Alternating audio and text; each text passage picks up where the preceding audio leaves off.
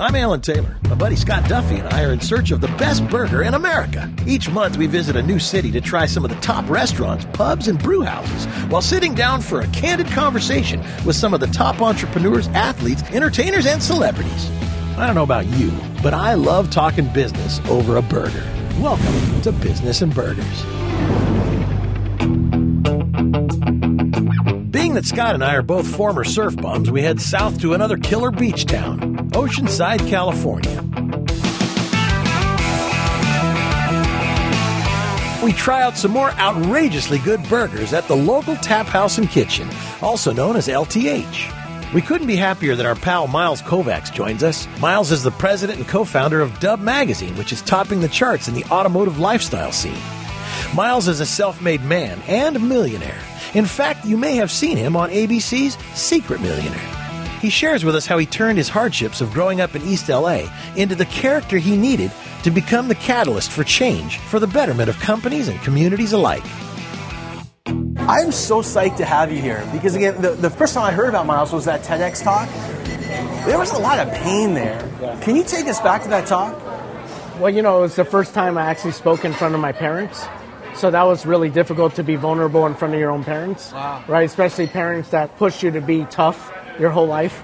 So to be vulnerable in front of them was very difficult. And then driving through my old neighborhood and stuff, I mean, it was, it was tough. And you grew up in East L A. Yeah. Tell us about kind of how you grew up. Seeing all the gangs and the drug dealers and all that stuff, and just kind of how everybody's so pissed off, you know, and it, that's what makes it tough. So you become really hard, you know, no emotion. I'm writing a book right now, and I realize I never see my parents hug or hold hands or kiss in my whole life. Wow. Until this day. I think a lot of that was just kind of reprogramming myself to be vulnerable and to be okay with whatever happened to me, whatever I saw, whatever, you know, things that really affected my life. There's only two outcomes, you know, when negative things happen. We become either bitter or we become better. I was bitter for so long.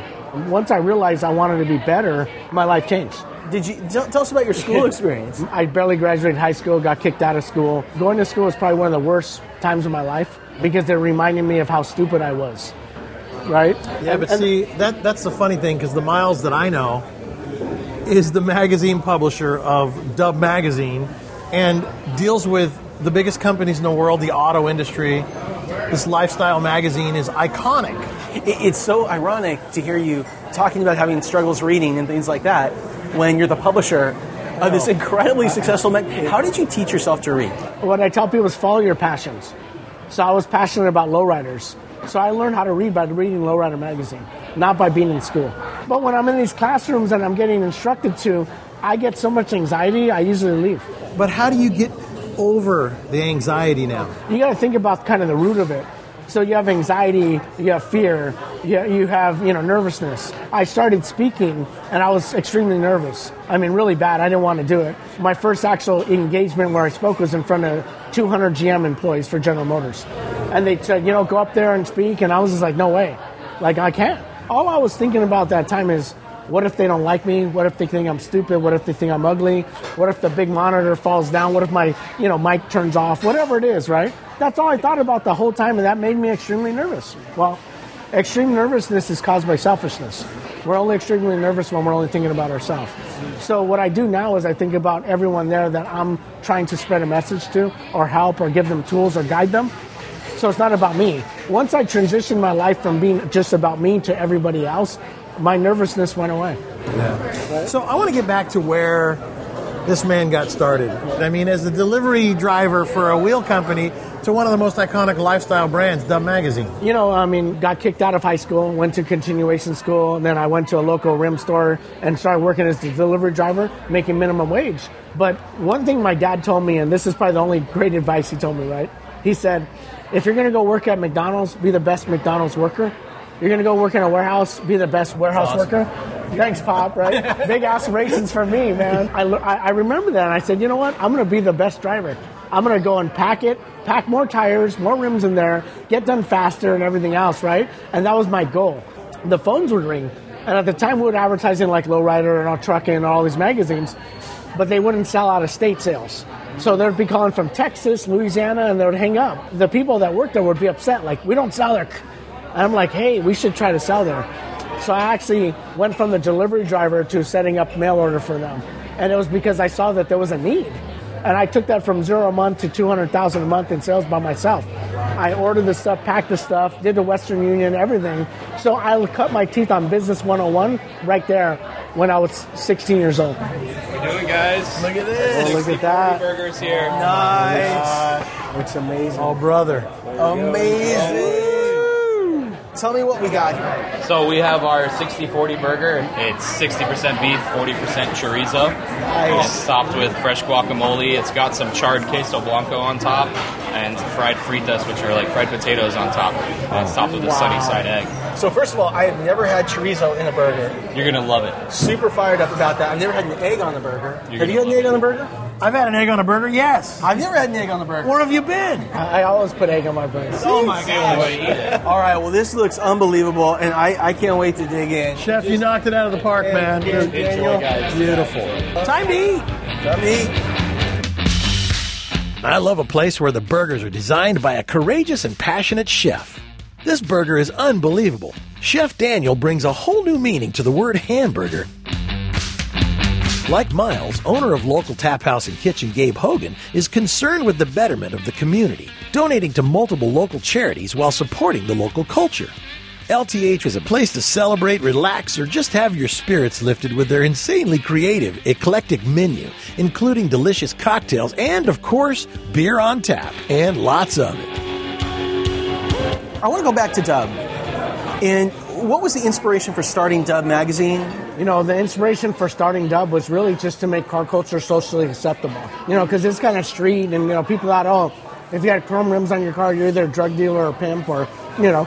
And this is seventeen years ago? This was seventeen years yeah. ago. So, I mean, it evolved, you know, and then the market evolved, and the, the whole rim culture become so popular. I mean, they have twenty-two, twenty-three inch wheel stock on manufactured vehicles. Yeah. A lot of the celebrities with Dub Magazine, they made it cool.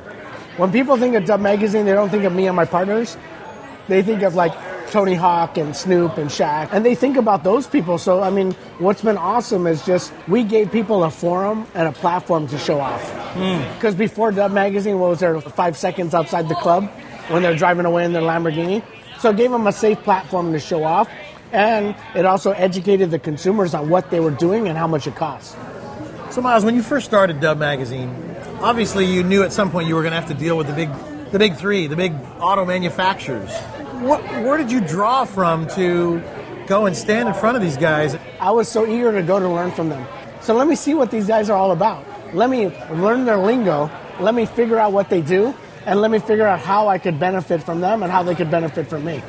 So one of the things that I took away from the first meeting was, besides just getting like kind of thrown out of there and, hey, we would never do anything with you as long as we live, was I went and got all of their reasons why they weren't going to do business with us.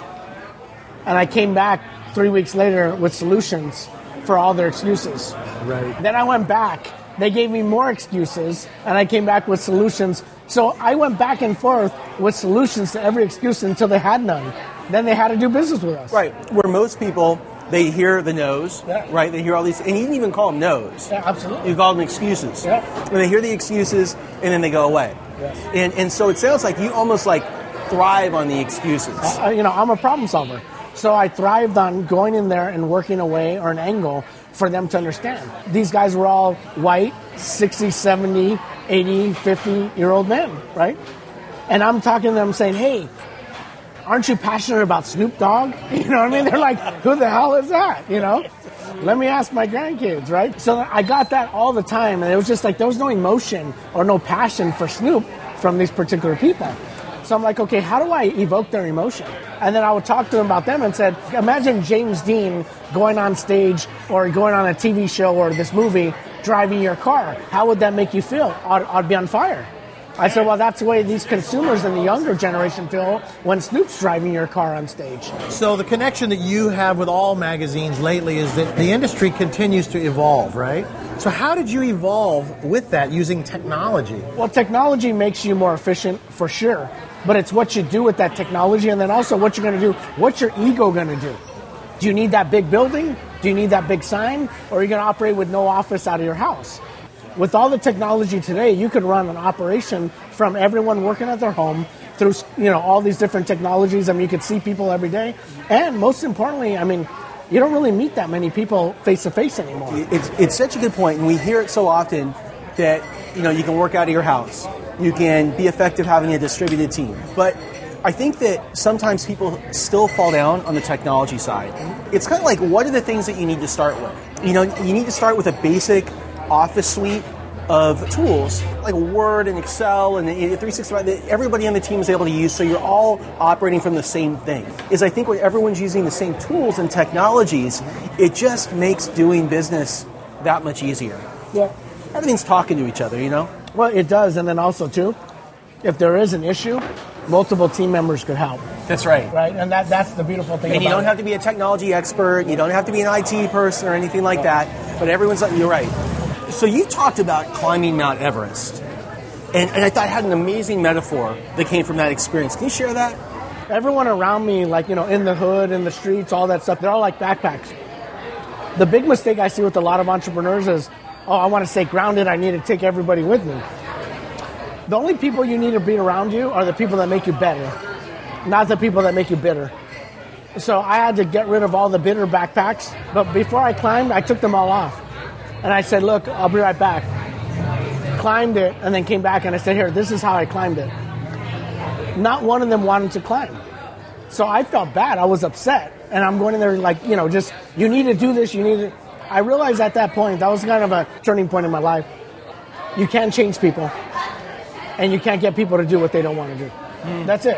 So what I do now is I try to find people that are at that tipping point of change and that people that want it. Most people are looking for a quick fix. So they don't want a solution. They don't want to fix it. They just want money. They want, you know, like this Band-Aid, right? Right. So I get asked constantly for money, but I don't give money. I give solutions. And and to me, that was significant because as I sat there, I had a, you know, eight thousand square foot house, fifteen cars, Lambos, Ferraris, everything.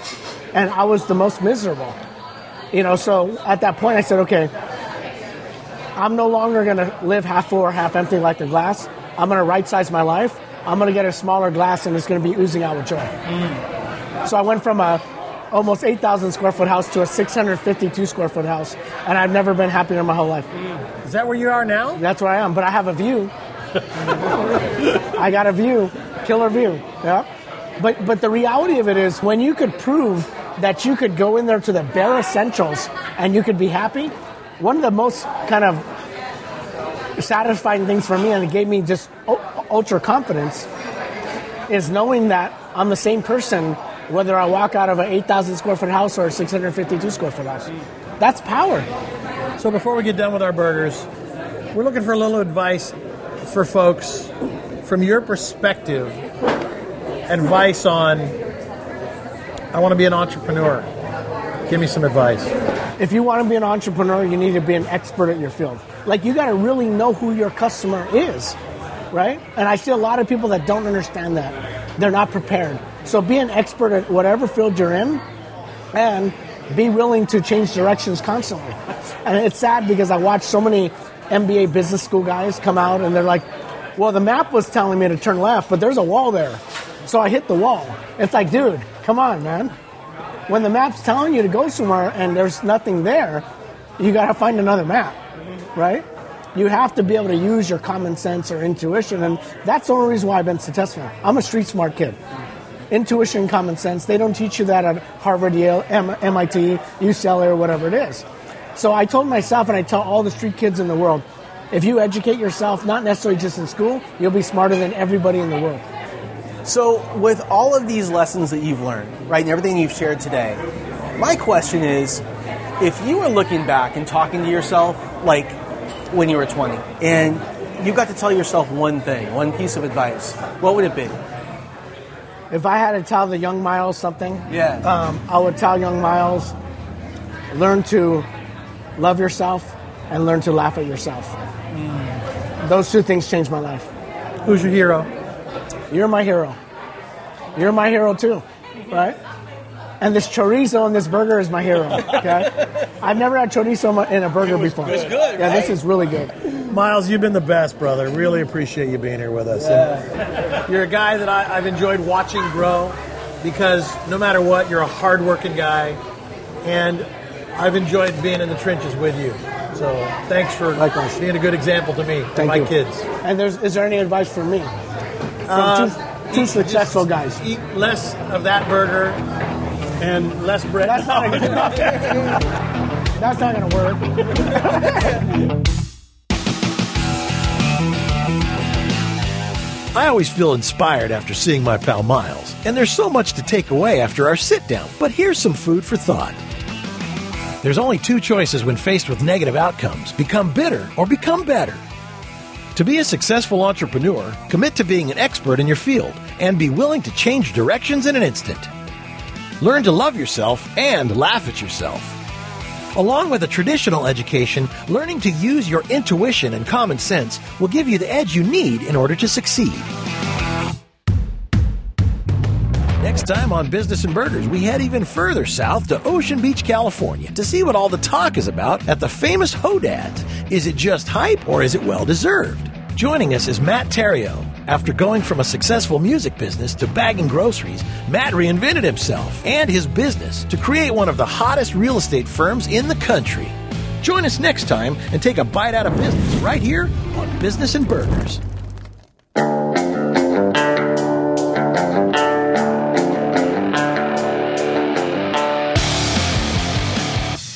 Check out more episodes of Business and Burgers and our B and B blog at our website, business and burgers dot com. Also, don't forget to visit our Business and Burgers Facebook page and give us a big thumbs up.